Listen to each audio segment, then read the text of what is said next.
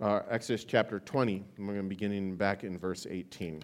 before we read, I want to um, bring, bring us up to uh, uh, uh, where we're at here. And um, it's, it's interesting as we've gone through uh, the first 17 verses, which, which are the, the Ten Commandments, right? Because I've had conversations with a lot of you, and I'm sure you guys have a lot of conversations with yourselves in regards to some of the things that we, we have read about and studied about and looked at, and, and, and, and what God's revealed to us through His Holy Spirit, not only as a congregation, but individually.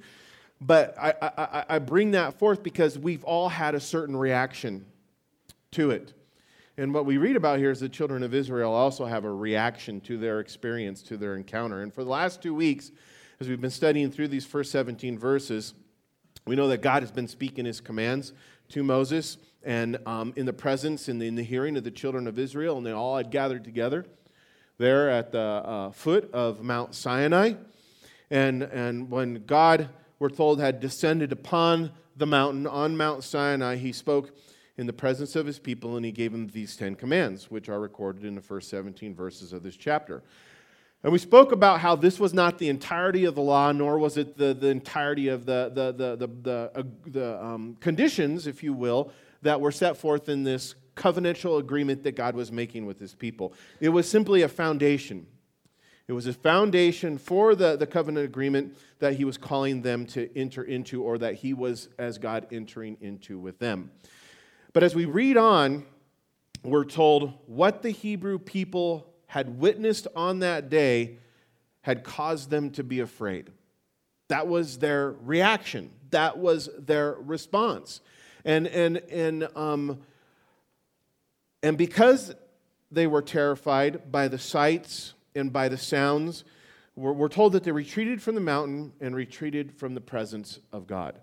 And, and um, it, that is one of the, the key indicators here, but we have to, to take into consideration that it just wasn't the, the things that they saw the thunderings and the lightnings and the darkness coming upon the cloud and the fire uh, on a mountain and then the fire, all those things. But we have to consider that was the things that they heard as well. And, and, and I point that out because all too often, when people are confronted with the law of God, people who are in rebellion to God or resistance to God, and not that the Hebrew people were at this point, but, but when people are in that spot, they either react in one or two ways. They either say, Woe is me, for I am undone, like, the, like Isaiah, the prophet Isaiah, and, and, and call out to the Lord to purify them, to heal them, when they understand that, that, that in addition to the law, there's the grace of God, the mercy of God, the forgiveness of God, the restoration of God, uh, the salvation of God. As the law is, is a schoolmaster revealing our need for a Savior, as we've talked about over and over again, or people respond in one other in another way. They're terrified. Uh, there was a one man that came to church here. Um, you guys don't know him. I'm gonna tell a story, but he was he was uh, I knew him uh, through through another friend, and I was I was uh, more of an acquaintance with him. But he got in trouble with the law, and and he he knew about Jesus, God, the Bible, but he got in trouble by, with the law, and um, he was facing some serious jail time and uh, for some of the things that he did. And, and, and so he, he, he did what a lot of people do when they get in trouble. They're like, oh, God, help, right? And maybe you've done that. I know I've done that in my, in my own life and still do that at times, you know, now, even as a believer and, and as follower of Christ. But, but what he began to do is he began to read the Bible. And he started at the very beginning. And he got to the book of Leviticus. And when he got to the book of Leviticus, he was terrified. Terrified because of he God had convicted him of who he was and what he had done and the life that he had been living and the things just the man who he was in comparison to the standard that God had set forth here in his law. He was terrified because he saw how unworthy he was. He saw the judgment that he deserved, the, the punishment that he deserved. And, and, and, and he came to church. And, and he, me and this other guy got a chance to talk to him and visit with him. And on one Sunday morning, he raised his hand and received Jesus Christ as his Lord and Savior. Awesome, awesome story. Uh, but a lot of people are getting to that place where they're terrified and, and, and, and their heart becomes hardened and they withdraw from the presence of God and, and, and, and receive these things in a negative way. And as we've responded to these things, we, we need to focus on the fact that the law and through Jesus Christ, that it's not an issue of condemnation, it's an issue of restoration. And God desires for us to have the morality that's contained within the law still today, even though we've been set free from the law, as Christ become the fulfillment of the law, that there's still moral compass, moral issue there that God wishes to guide not only uh, our church congregation by, but, only, but also our, our personal lives. And as we transition into this next section of Scripture, we're going to see some specificness to it. But the people, uh, uh, the Hebrew people, they were, they were terrified. Nevertheless, they clearly desired a relationship with God. They weren't retreating from God's presence and wanting and, fearfulness and running away from them. They still desired to have a relationship with God. But, and so they, they settled for something less than what God desired for them. They settled for a mediator. And they requested Moses to be a mediator between them and God. And even though Moses agreed, he, he tried to assure them that they really had nothing to fear and explained that God was, well, God was only testing them in all of this. Is, And we're going to read about that. And, and the idea behind this is something that I think that's lost in modern day Christianity because we are Christians who are saved by grace.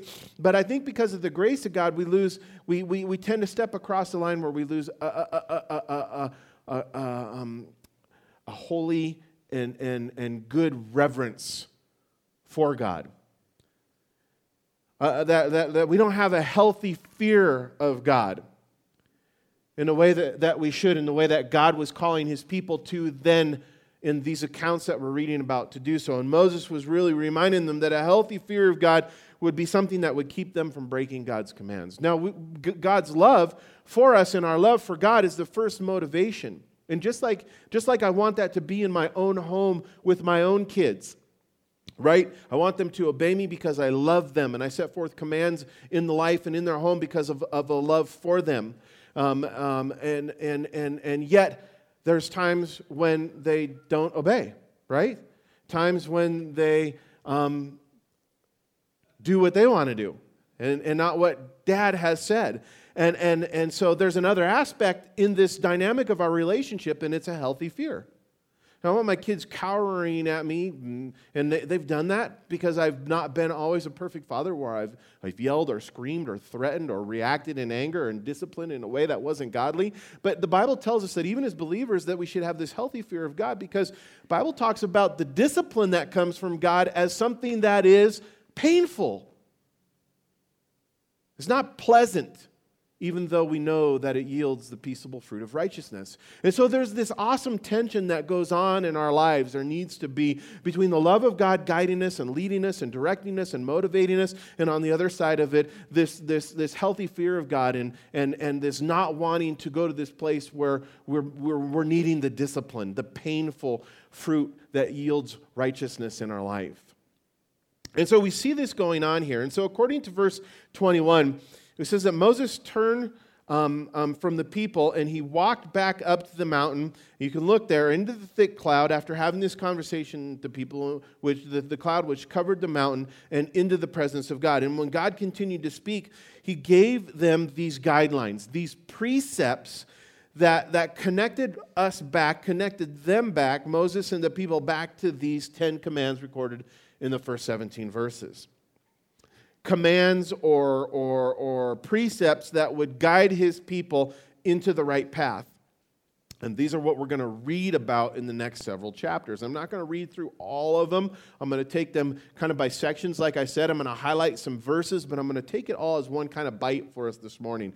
And, and, and so we're going to be moving through these in a pretty rapid pace. But let's, let's at least read through verses 18 through 26, look at the people's response, and then we'll continue on into chapter 21 and through chapter 23 this morning. In verse 18, guys, it says in verse 18, chapter chapter 20 says, Now all the people, okay, after hearing the voice of God, this is what, this is what they're focused on. Now all the people witnessed the thunderings and the lightning flashes, the sound of the trumpet, and the mountain smoking. When the people saw it, they trembled and stood afar off. Then they said to Moses, You speak with us, and we will hear. But let not God speak with us, lest we die. And Moses said to the people, Do not fear, for God has come to test you, and that his fear may be before you, so that you may not sin. So the people stood afar off. But Moses drew near the thick darkness where God was. Then, verse 22, the Lord said to Moses, You shall say to the children of Israel, You have seen that I have talked with you from heaven. You shall not make anything to be with me gods of silver or gold or gods of gold you shall not make for yourselves. An altar of earth you shall make for me, and you shall sacrifice on it your burnt offerings and your peace offerings, your sheep and your oxen. In every place where I record my name, I will come to you and I will bless you. And if you make me an altar of stone, you shall not build it out of hewn stone, for if you use your tool on it, you have profaned it. Now shall you go up by, nor shall you go up by steps to my altar, that your nakedness may not be exposed on it. And Father, as we see the reaction of the Hebrew people, your children, Lord, in this sense where they pulled back, I pray, God, that wouldn't be true in our own hearts, in our own lives. God, when we're convicted of our own sin, of our own shortcomings, of our own failings, Lord, May we not retreat. May we not hide. May we not run. But Lord, may we see that you're a God that desires to have a relationship with us. And Lord, that these things that you reveal to us and that you convict us of through your Holy Spirit and by your word are things, God, that, that you desire to, to, to take out of our lives so, that, so that, that we may be purified and made holy, so that we may have unobstructed, more unobstructed fellowship with you. So, Lord, that we may not suffer the consequences of our sins, that they would not, they would not be um, seeds that would bring forth fruits of unrighteousness, Lord, that you're only desiring good for us, that there's no condemnation. And God, that if we're in that moment, in that time where we see our sin revealed, Lord, through the Word and through your Holy Spirit, God, that we would simply confess and draw near to you and offer up our lives as a, as a sacrifice to you, as it says in the book of Romans, which is just a reasonable a thing to do. And Lord, and it would be also um, from our mouths through praise and worship.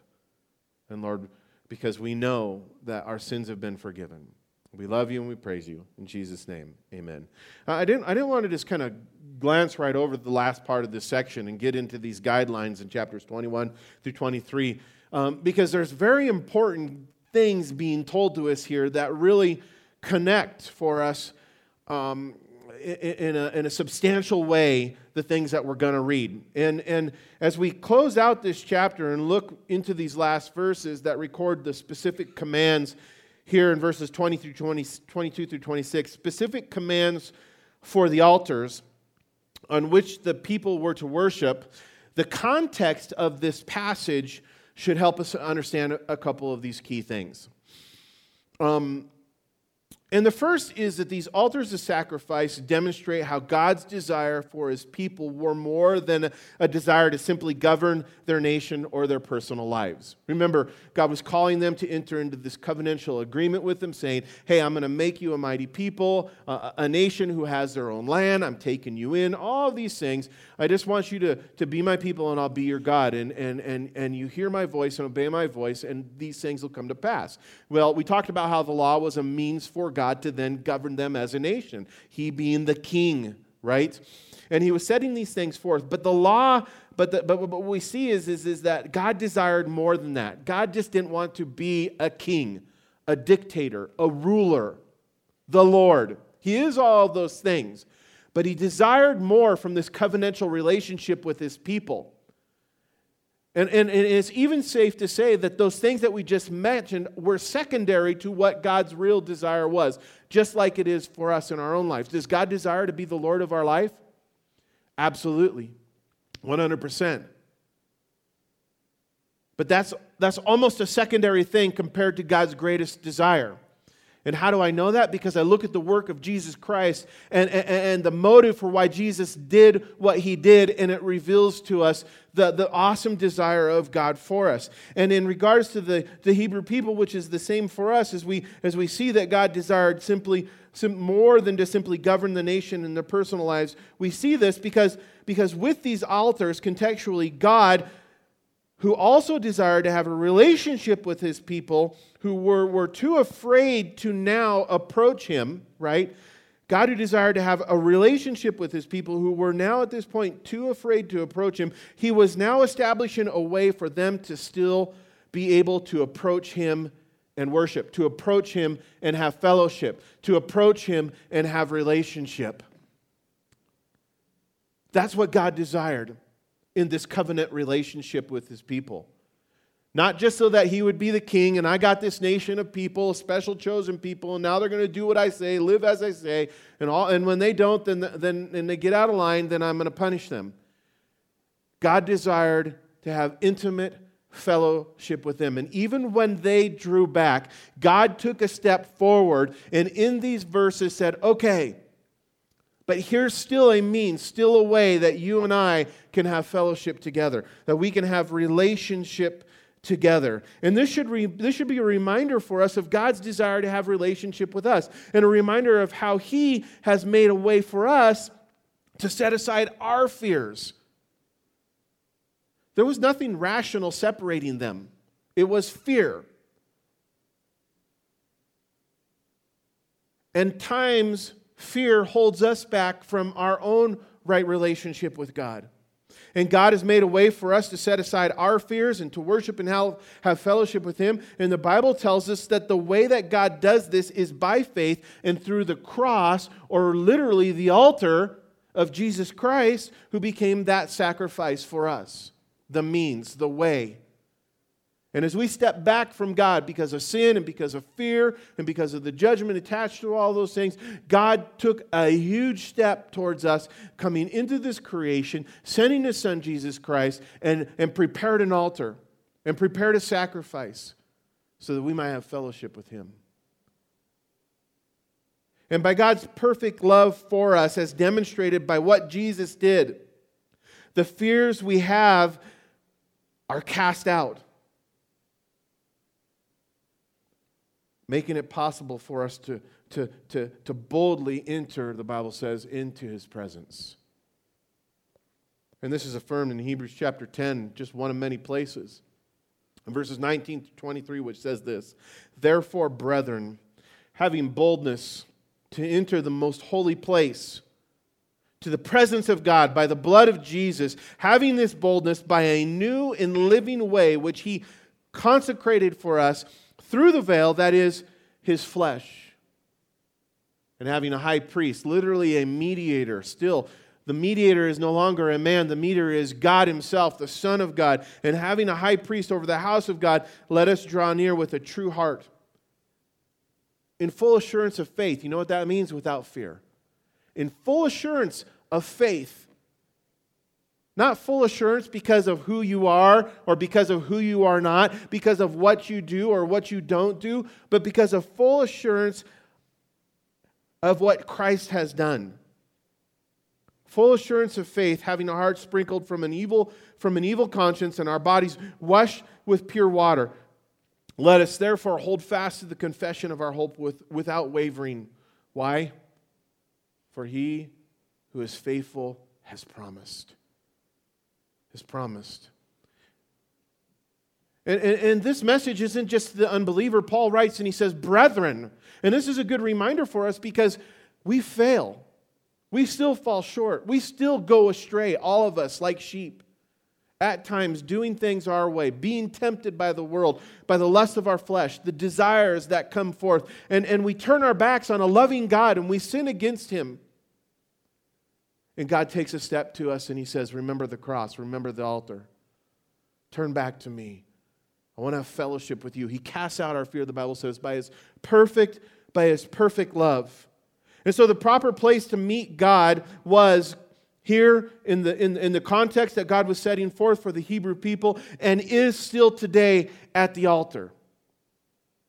the proper place to meet God is at the altar. But in regards to the altar of sacrifice here for the Hebrew people, we need to remember that you need to keep these things in mind. It's so cool how it all connects together back to even what God's even put forth in the, in the, in the Ten Commandments, put forth in these first 17 verses, because we need to remember that, that since an invisible God, right, we talked about this a couple of weeks ago, since an invisible God had been the one to speak directly to them, they had been commanded in one of the very first commands to not make any carved image, any representation of Him in order to aid them in worship. It would not be a, a, a, a means of worshiping in spirit and in truth. And this command is reflected in verses 20 through to 26 here in the command, even with the altar, where God gave these specific regulations concerning the altar and said that it was simply to be made up out of earth or stones. And, and um, for you and I, the, the, the, the, the we lo- there's a lot lost here because we weren't the in, in, in, there's a lot lost in just in the simple fact that we live in, in such a time where people don't worship on altars. But if you look back historically, if you've been to, to, to any of these ancient cities, I've had the, the opportunity to do some, so in some of the travels that I've gone through, some of these altars that these pagan people er, erected were, were magnificent. One of them is even one of the seventh wonder of the world, the altar uh, offered up to, constructed to Diana, one of the Greek goddesses elaborate, beautiful things. And God said, Hey, if you're going to, this is what God literally said to his Hebrew people who had been in Egyptian bondage with all of these gods there, with all of these altars and this elaborate worship being offered up to them with, with you know, marble pillars and, and gold and hewn stone and, and, and carved images of these gods. God said, Hey, if you're going to worship me, just take some dirt and mound it up. If you're going to come to an altar and, and, and, have fellowship with me, just take some dirt and mound it up, or gather some rocks together that you might find laying around the road and, and stack them. Think about that in that context. That's, that's an amazing, eye opening statement. And if the altar was to made from these stones, it was not be they were not to be cut in any way, and it was in order to avoid the temptation to carve images in the stones in the altar. And, and, and, and but God also said in verse 24, here's a cool thing about it. God was really saying in verse 24 that the altar could be located wherever he caused his name to be honored.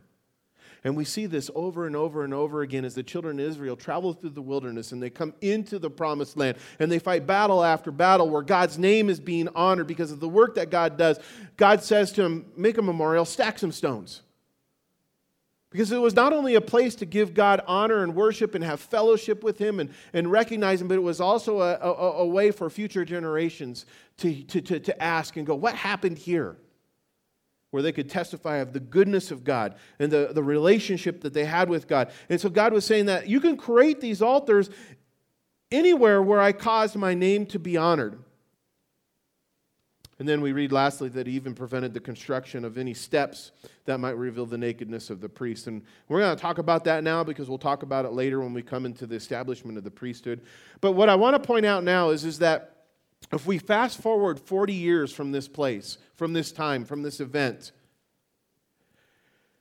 you come, you come to um, Moses standing before the next generation of the Hebrew people as they prepare to enter the promised land. And I point to that, to that, to that, to that instance, to that occurrence, because in Deuteronomy chapter 4, verse 15, Moses is speaking and he reminds this new generation of Hebrew people that that their ancestors had seen the manifestations of God's glory and power here at Mount Sinai and even heard their word, his words, which is key. But Moses said this they saw no form, quote, they saw no form of any kind when the Lord spoke. And there's significance to this in relationship to the altar, meaning God did not reveal himself in a physical form so that his people would not be tempted to turn the living God into another dead idol. In light of all this, this is how it all culminates for us. In light of this, I want to point out that God's people were called to be a people of his word. That was the important thing. That was what the, what, what the attention was to be given to. They were called to be a people of his word and to live by faith. Not in accordance to what they could see, but because of what they heard. And, and, and their success as a nation, as an individual, as, as God's people, it depended upon hearing God's word. That's the focus of this over and over and over again. And that has to be established as we continue on because that's what God continued to do. He continued to speak to them. And so, and so their success depended upon not only hearing God's word, but then the faith aspect of it played into believing God's word and ultimately from believing God's word into the obedience of God's word, obeying God's word.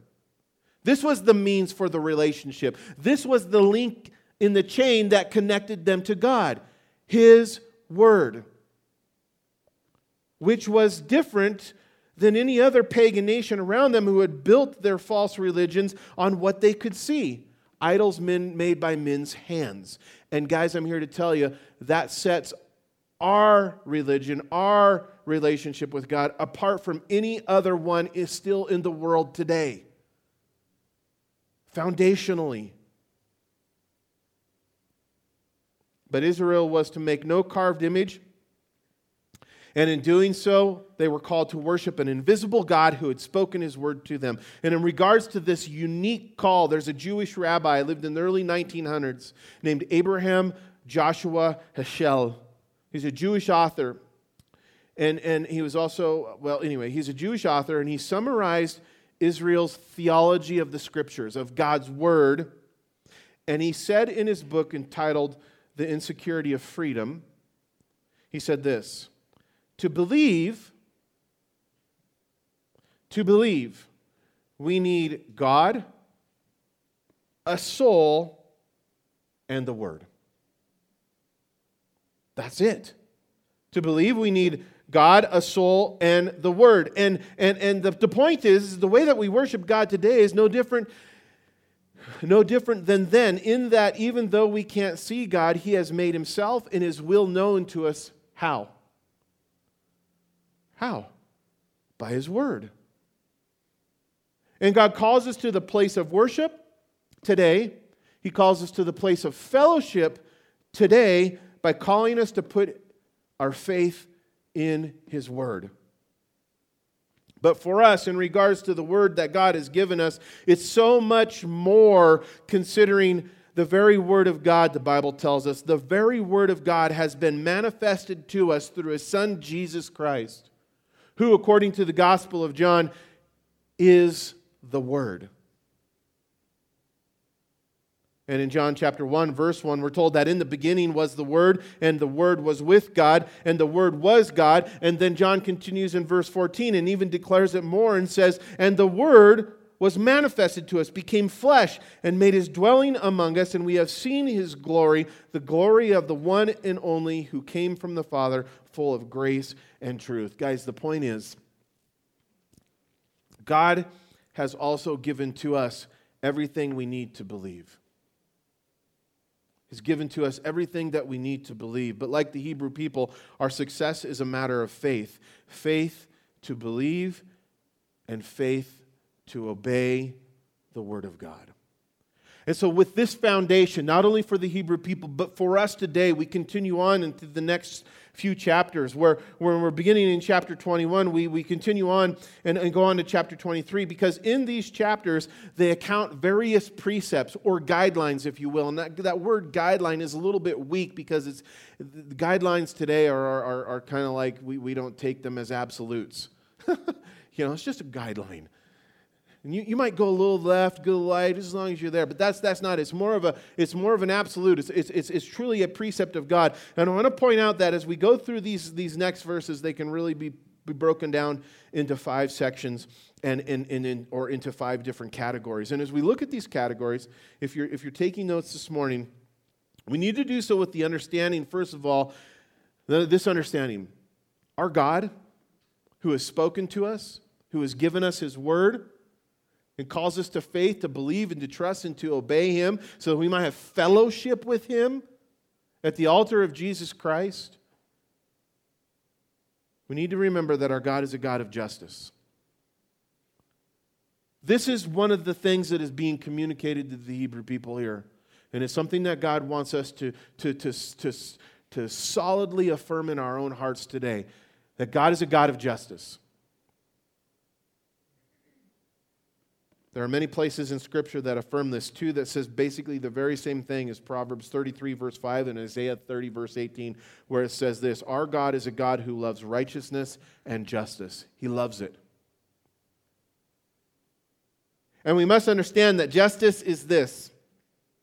And, and I, and I really felt the need to accurately define this because our world today has so corrupted and so perverted that word justice and you look into our into our, our, our, government and into the, the courts today and, and just in, in the world in general and you go that's justice and there's this awful perversion of it and so we even have a dumbed down or, or, or warped or, or perverted we can even have a warped or perverted sense of what true justice means because of this world that we live in, even though we have the Word of God and the example of God to give us clarity in that. And so I desire for us to have clarity in that this, this, with this this morning in regards to justice and that God being a God who, who loves justice, who is a God of justice. And we must understand that justice is this it's the practical outworking of the righteousness of God in humanity or in human history.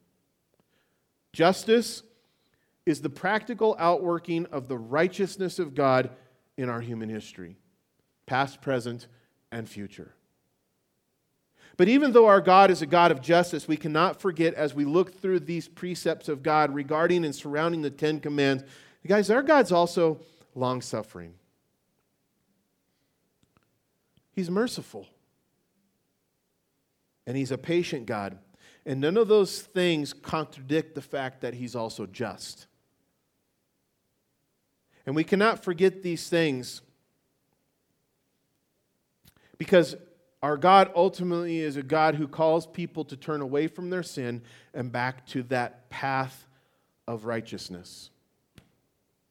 So, even though there, are, there may be a great deal of injustice in our world today, we should not forget that there is coming a time when God will judge the world in righteousness and his judgments will be just. If you don't believe me, go read the book of Revelation. Now, in the, in the first 11 verses of chapter 21, uh, I'm going to read these as kind of as we kick it all off, but um, um, God gives really these first set of regulations or these first set of guidelines or precepts, and they are in regards to servants.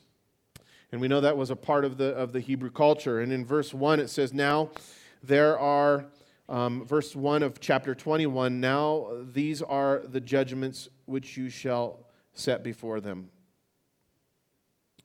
If you buy a Hebrew servant, he shall serve six years, and in the seventh year he shall go out free and pay nothing. If he comes in by himself, he shall go out by himself. If he comes in married, then his wife shall go out with him. If his master has given him a wife, and she has borne him sons or daughters, the wife and the children shall be her master's, and he shall go out by himself. But if the servant plainly says, I love my master, my wife, and my children, I will not go out free. Then his master shall bring him to the judges, and he shall also bring him to the door or to the doorpost, and his master shall pierce his ear with an awl and he shall serve him forever. In another passage of scripture, we know that the piercing actually, well, the, the, the, the piercing of the ear was actually, there was a gold ring that was placed in it at that time. And verse 7 If a man sells his daughter to be a female slave, she shall not go out as male slaves do. If she does not please her master, who has betrothed her to him, then he shall let her be redeemed. He shall have no right to sell her as a foreign people, since he has dealt deceitfully with her. And if he has betrothed her to his son, he shall deal with her according to the customs of daughters. If he takes another wife, he shall not diminish her food, her clothing, her, and her marriage rights. If he does not do these things, uh, do not do these, these, these three for her, then she'll go, she shall go out free without paying paying money. Now, um, let's see. When we, when we consider this uh, in regards to the, the Hebrew servanthood and the structure that's set up here, one of the, one of the things we know is, is that uh, a way that you could get out of debt, according to the Hebrew culture, is, is you could sell yourself to somebody to pay off the debt that you owed. And that would be the normal context for some of the things that we're reading about here, where, they would, where a person would sell themselves into servanthood if they could not meet their financial obligations. And, and um, uh, if, if you could not sell yourself or your son, you could even, at this point, read this, you could sell your daughter in, in exchange for that thing. But, but but the, the, the, the, principle or the guideline, one of the first principles or guideline that God puts forth here in place is found in verse 2, where he says that the debtor could not be made to serve more than six years.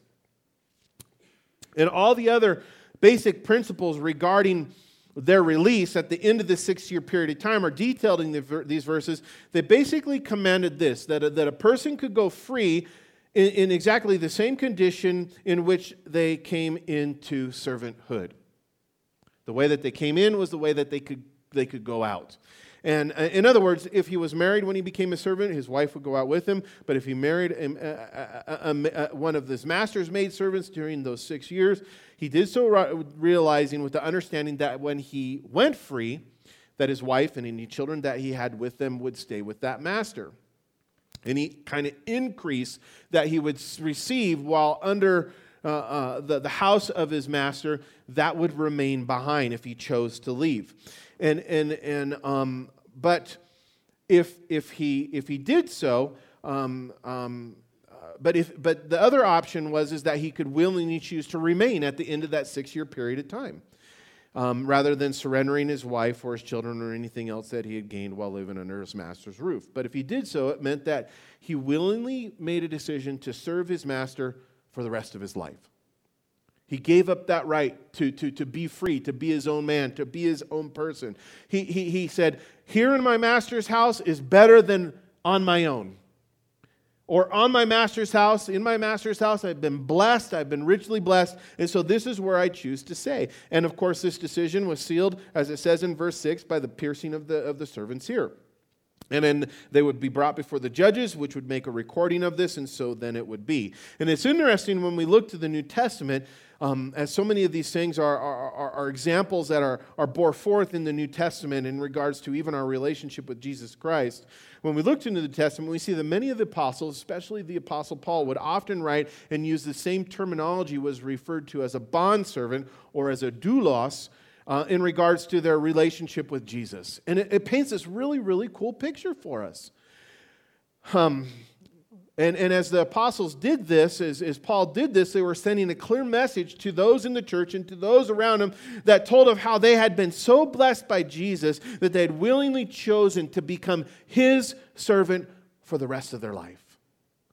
And that's an awesome picture for us. And that's a thing for us too, as we've committed our lives to the, to the Lordship of Jesus Christ and have had this relationship to Him where we said, We've come into our Father's house and we've received so much here so much blessing that we choose not to leave because this is the place where we choose to reside. This is where God's love has flowed out on us. Now, as we continue through, we see that the first section of guidelines dealing with servanthood and and both in the, the, the instance of males and females. But if you jump ahead to verse 12, and um, you continue on, and it's a large section that I'm not going to read through it all, but if you continue on um, into chapter 22 through to verse 20, um, where it speaks about sacrifices to any God except to the Lord, only he shall be utterly destroyed.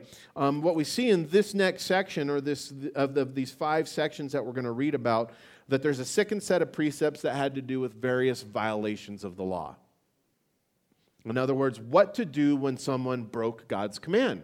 If this was uh, uh, uh, not only an, an, individual thing, but uh, the God's law was also for the nation of Israel to guide them and to, to govern over them. Then, then when there was a viol- when there was a when there was a, a, breaking of the law, a violation of it, there had to be um, judgments attached.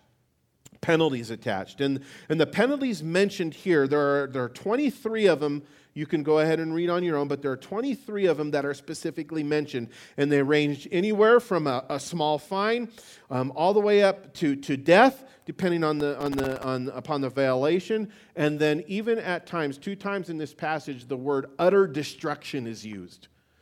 Now, I, I I'm sure that has spiritual implications that I'm not just going to go into this morning, but what you have to see is, is that there was even something greater than death attached to the violation of God's law utter destruction, penalties. But in light of all these different penalties, the important thing, what I want to point out for us, the thing that I want us to catch, is that the, the thing for us to take note of is that the basic principle or philosophy of the Mosaic law in regards to to punishment is something that is referred to at the lex talionis.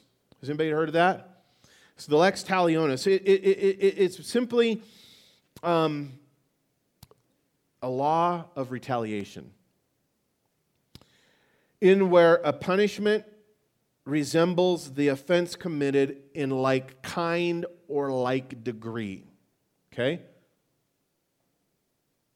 In where a punishment resembles the offense committed in like kind or like degree. That was the philosophy behind the punishments attached to the violations of God law. And, um, and this philosophy of the law is really stated forth in verses 24 and 25 in chapter 21. If you want to look there, I'm going to read it to you. In verses 24 and 25, you've heard this where it says, um, eye for eye tooth for tooth, hand for hand, foot for foot, burn for burn, wound for wound, and stripe for stripe. Punishment in a like kind. In other words, God was telling his people that the punishment always must always fit the crime. Does that happen today? Not at all. Not at all. But yet, that was God's means, that was God's way, that was the, that was the foundation for these things. And, and, and, and it is important to understand, though, that this, this eye for eye principle was not intended to be a guideline for personal ethics, but a principle for national justice. That's what's being spoken of here. And when Jesus spoke about this, because you guys know that Jesus did, right? In Matthew chapter 5, Jesus spoke about this in verses 38 through 42. Many people think that he was rejecting this principle, and he wasn't, not in any means. Was, was, was Jesus rejecting this principle in regards to national justice? He simply rejected the misuse of it. And it was on this level. Jesus was rejecting the misuse of this in regards to personal vengeance or in regards to a justification for retaliation, personal retaliation. Remember, Jesus said this. He said, You have heard it said, you have heard that it was said, an eye for an eye and a tooth for a tooth. But I tell you, this is hard, guys. This is where it gets real for us. I tell you to not resist an evil person. But whoever slaps you on the right cheek, turn the other to him also. If anyone wants to sue you and take away your tunic, let him have your cloak also. And whoever compels you to go one mile, go with him too. Give to him who asks you, and from him who wants to borrow from you, do not turn away. And so when we consider justice and the violations of the law and the, the, the, the, the, punishments that are attached to it, these 23 penalties listed here in Exodus in these verses for us for the, for the violations of the law, we should be careful in our own lives we should be careful to remember that God has called us, first and foremost, guys, to be a merciful people. He's called us to be a merciful people.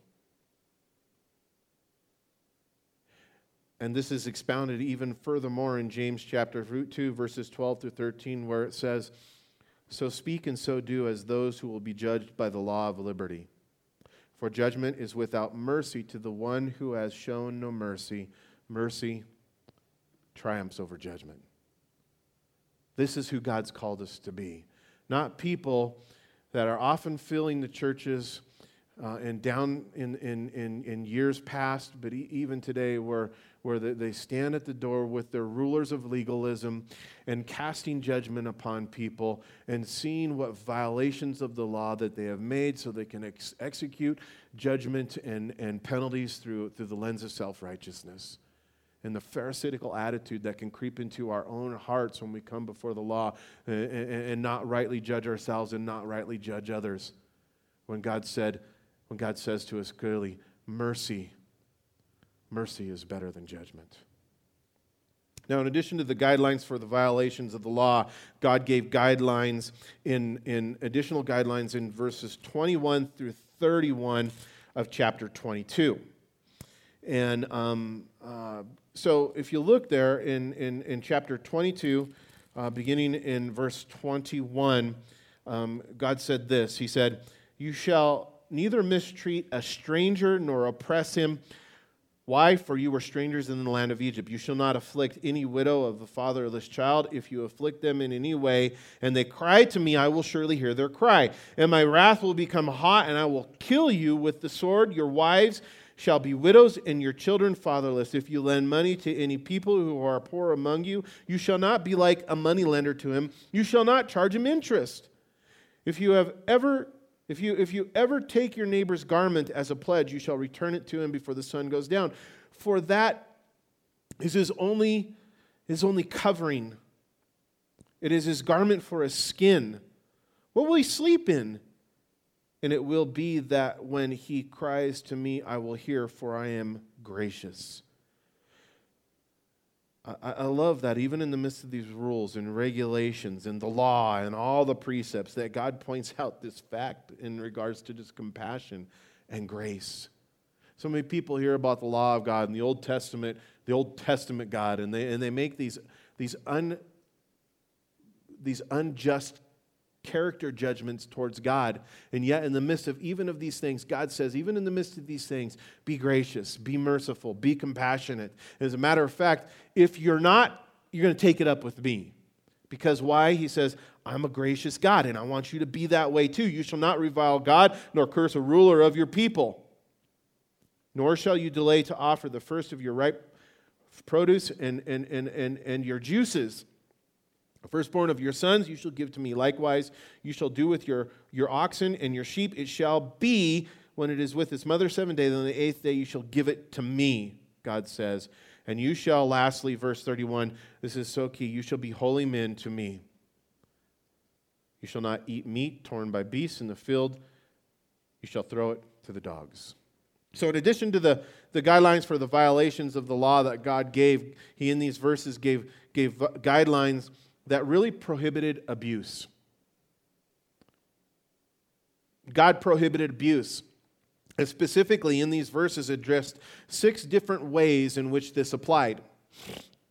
And I'm going to I'm going to quickly go through them. The first was in regard to the abuses of foreigners who came into their land, the stranger. And, and, and the way that they were called to treat them, according to verse 21, was in consideration and remembrance how, how they were once foreigners also, strangers also in a strange land, in Egypt. And to remember, God was saying, Remember how you were treated? Remember what you were like, what you were going through? And, and, it's this call to have compassion on those who may come to them, that they could be a place of refuge for others, to treat them in, in that, in, in, in, in, in, with this remembrance of how did you like it when you were treated that way? And, and I love this aspect of it, guys, because often we go forward in our walk and our relationship with God and we forget where God's brought us from. We forget some of the hard things that we've gone through, some of the things that God has set us free from. And in doing so, we don't treat others who are then coming in with compassion, with understanding, with love.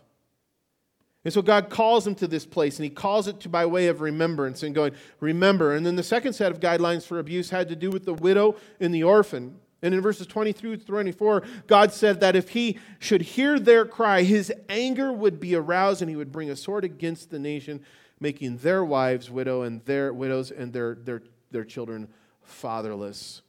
Likewise, the poor are mentioned then in verses 25 through 27, and the guidelines here that God put forth can be terribly convicting in the world that we live in today.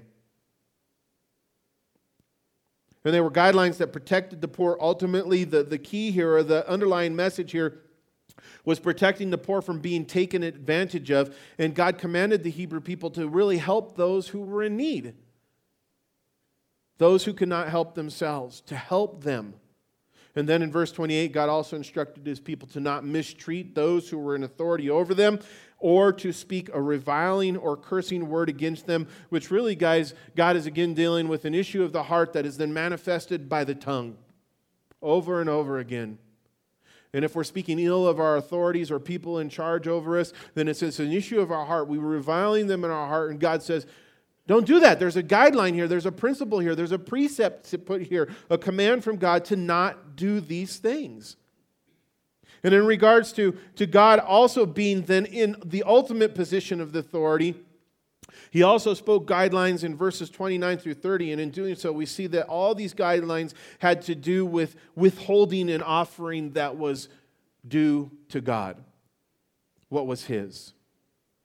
And by this, God was simply clearly, clearly saying to us that honoring Him was reflected in, in, in, in, how we honored Him, whether it was an honoring or a dishonoring of Him as the authority, as God, was simply reflected in the offerings that the people would bring. Are you bringing your leftovers before the Lord? I heard that spoke once in a Bible study, and I never forgot it because um, I like food. You know, it's like when you invite the Lord over, do you get the leftovers out and make, uh, make a goulash or, or, go, or put out there? Or, or when you, is it, is it something that should be taken from your freezer and thawed like a prime rib, a Caesar salad?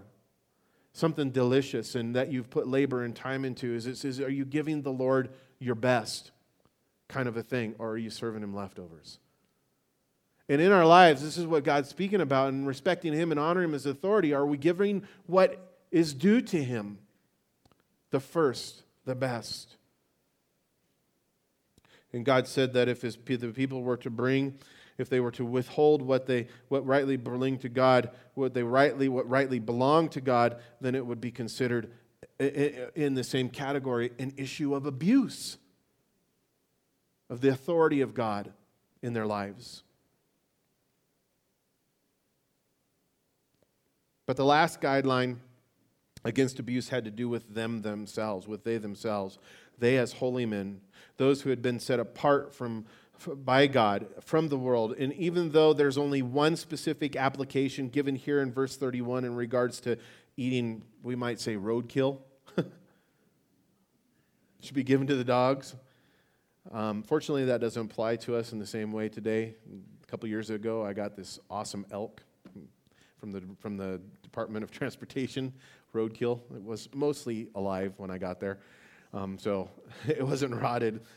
But, but what I want you to see is, is even though there's one specific application given here, we know that, that throughout all of the law, there are many things here that, that the, the Hebrew people were to do that was a reflection of, of them being a holy people. And what that simply means is a people who were set apart by God.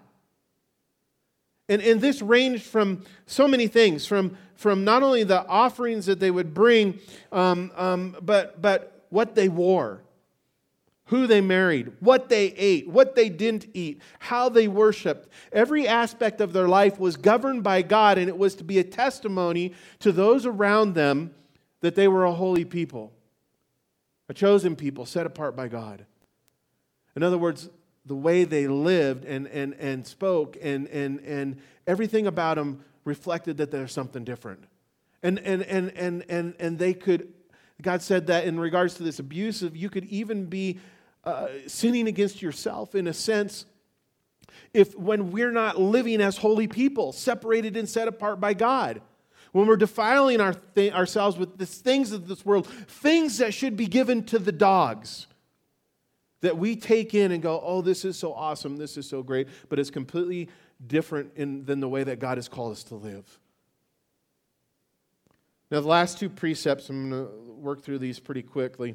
The last two precepts, set of precepts, the, the fourth and fifth, they're, they're, they begin in chapter 23. And, and there, there's really two sections, not all the way through chapter 23, but up to verse 19. And, and God gives guidelines, first of all, for justice in verses 1 through 12. And it's interesting when God speaks about justice in these verses that he's really speaking about Israel's obligation to treat all men justly and with compassion. That's the idea behind it. Are you, are you treating people justly? And, and, and is it with this heart of compassion for them? And you can read through that in the, in the first 12 verses. And then lastly, this is where I want to end. And um, August, if you want to come up and, and prepare, we're going to just wrap up with this. But um, the, lastly, in verse 13, in, in, in, is, is this last set of guidelines in verse 23, um, or chapter 23, verse 13, starting there. And, and it says this It says, And in all that I have said to you, be circumspect, and make no mention of the name of other gods, nor let it be heard from your mouth. Three times you shall keep a feast to me in the year. You shall keep the feast of unleavened bread. You shall eat unleavened bread seven days, and I, as I commanded you, at the time of the appointed month of Abib, for in it you shall for in it you came out of Egypt. None shall appear before me empty. And the feast of harvest, the first fruit of your labors, which you have sown in the field, the feast of ingathering at the end of the year, when you have gathered in the fruit of your labors from your field. Three times in the year, all your males shall appear before God. Again, this idea of fellowship, of, of relationship. But I want you to see that it's right now, God's bringing it to this, this, this um, is, he's bringing it in through the, the means of celebration. And, and I, I, find that very, very intriguing. He says, You shall not offer the blood of my sacrifice with leavened bread, nor shall the fat of my sacrifice remain until the morning. The first of the fruits of your land you shall bring into the house of the Lord your God, and you shall not boil a young goat in its mother's milk. The point, guys, is, is these sacrifices or these, these, these, these commanded feasts that were to happen three times a year by all the males as they'd come together is, is this was more than just a time to offer up your sacrifice before the Lord, to give God what he was due. It was this opportunity to come to the altar and have fellowship with God in a celebratory manner, remembering what God had done for you. And God gave specific guidelines here ultimately for the worship of Him. And in doing so, He instituted these three annual feasts. The unleavened bread, which, which included also the feast of Passover, which had already been established by God, the feast of the harvest, what would be later become known to us as, as Pentecost which has a real special meaning to us as believers today. And lastly, the Feast of Ingathering, which was at the end of the year, and the harvest was brought in. And it was this, again, this joyous time of the provision and the recognition of God for the provision that He had brought forth. And in these guidelines, we see that the sacrifices offered at these feasts were also strictly regulated by the law. But did you know that throughout the whole law, by the time we get to the end of it, that there's really seven annual feasts that were mandated by God that the Hebrew people every year had to keep. That was that God's put all kinds of guidelines forth. And, and, and, and the basis of these all, guys, was fellowship with God, communion with God in a celebratory way. And, and when I think about that, I go, man, that's important for us to consider. As the Hebrew people being a chosen people, set apart, different than anyone else. Think about it, there's 12 months in the year, at least seven of those months, seven times throughout the year, not including, we know that the Hebrew people were big on celebrating in regards to, you know, marriages and, and all kinds of things. They're, they were a, a, they're known to be a, a joyous, celebratory people, instituted by God. But the challenge for us this morning, something we were talking about our men's Bible study on Thursday, and I just bring before you too, is, is, is, is, is that how Christians, is that how we are, uh, as Christians today, are known to be? As a celebratory people, as a partying people who come to God regularly to have fellowship with Him and are excited to, to proclaim the blessings that we've received from God, to declare the goodness of God, the love of God, the mercy of God, that we have fellowship with the Creator. And from my perspective, it seems like we do a very miserable job of that in comparison to what God even instituted in His law. Guys, we should have smiles from ear to ear every day of our life when we stay focused on the relationship that we have through God and the words that He's spoken to us, and the promises that He gives, and the provision that He's provided, and the protection that He gives, and the hope of eternal life that He's given us, the salvation that we've received through His Son, Jesus Christ, the forgiveness of our sins, the fact that we become new crea- creations, new creatures, those who have been given a heart of flesh and have had a heart of stones been taken away. All these wonderful, great, and awesome things. But even in that, guys, I'm guilty of it. The t- two times when the church really does come together throughout the year to celebrate, I'm kind of a bah humbug about it because of what the world has turned it into Easter and Christmas. But may we stop being people who go around with sour looks on our faces May we be people who make opportunity, who take opportunity to proclaim the goodness of God, not only corporately, but in our lives everywhere. God commanded it to his people. And if he's commanded it in the law and set forth the guidelines for it seven times over throughout a year, I think that we have even more reason and more accountability and more responsibility to do the very same thing in our lives today. Father, thank you, God, for this remembrance of who you are and what you've done for us and of your goodness and your kindness and your faithfulness and your promises and your provision and your protection. And God, may that fill our hearts today with joy and gladness as we go from here, Lord, looking to celebrate. Maybe even today we start, Lord, in a new way and grabbing somebody with us to go out to lunch and, and, and to be um, joyous in the, in, the, in the restaurant, or maybe to have them over and to have a barbecue, or, or, or to offer up praises, Lord, as we gather together and, and just in our own homes and sing worship and, and, and praise uh, uh, out loud to you through song, or as we get together, God, and, and, and share stories of the work that you've done in our lives or in the lives of people around us, God, that you may be glorified. And I love that, Lord, because wherever we go, wherever your name is honored, we can build these altars, Father, where we have fellowship with you. Lord, we love you and we praise you in Jesus' name. Amen.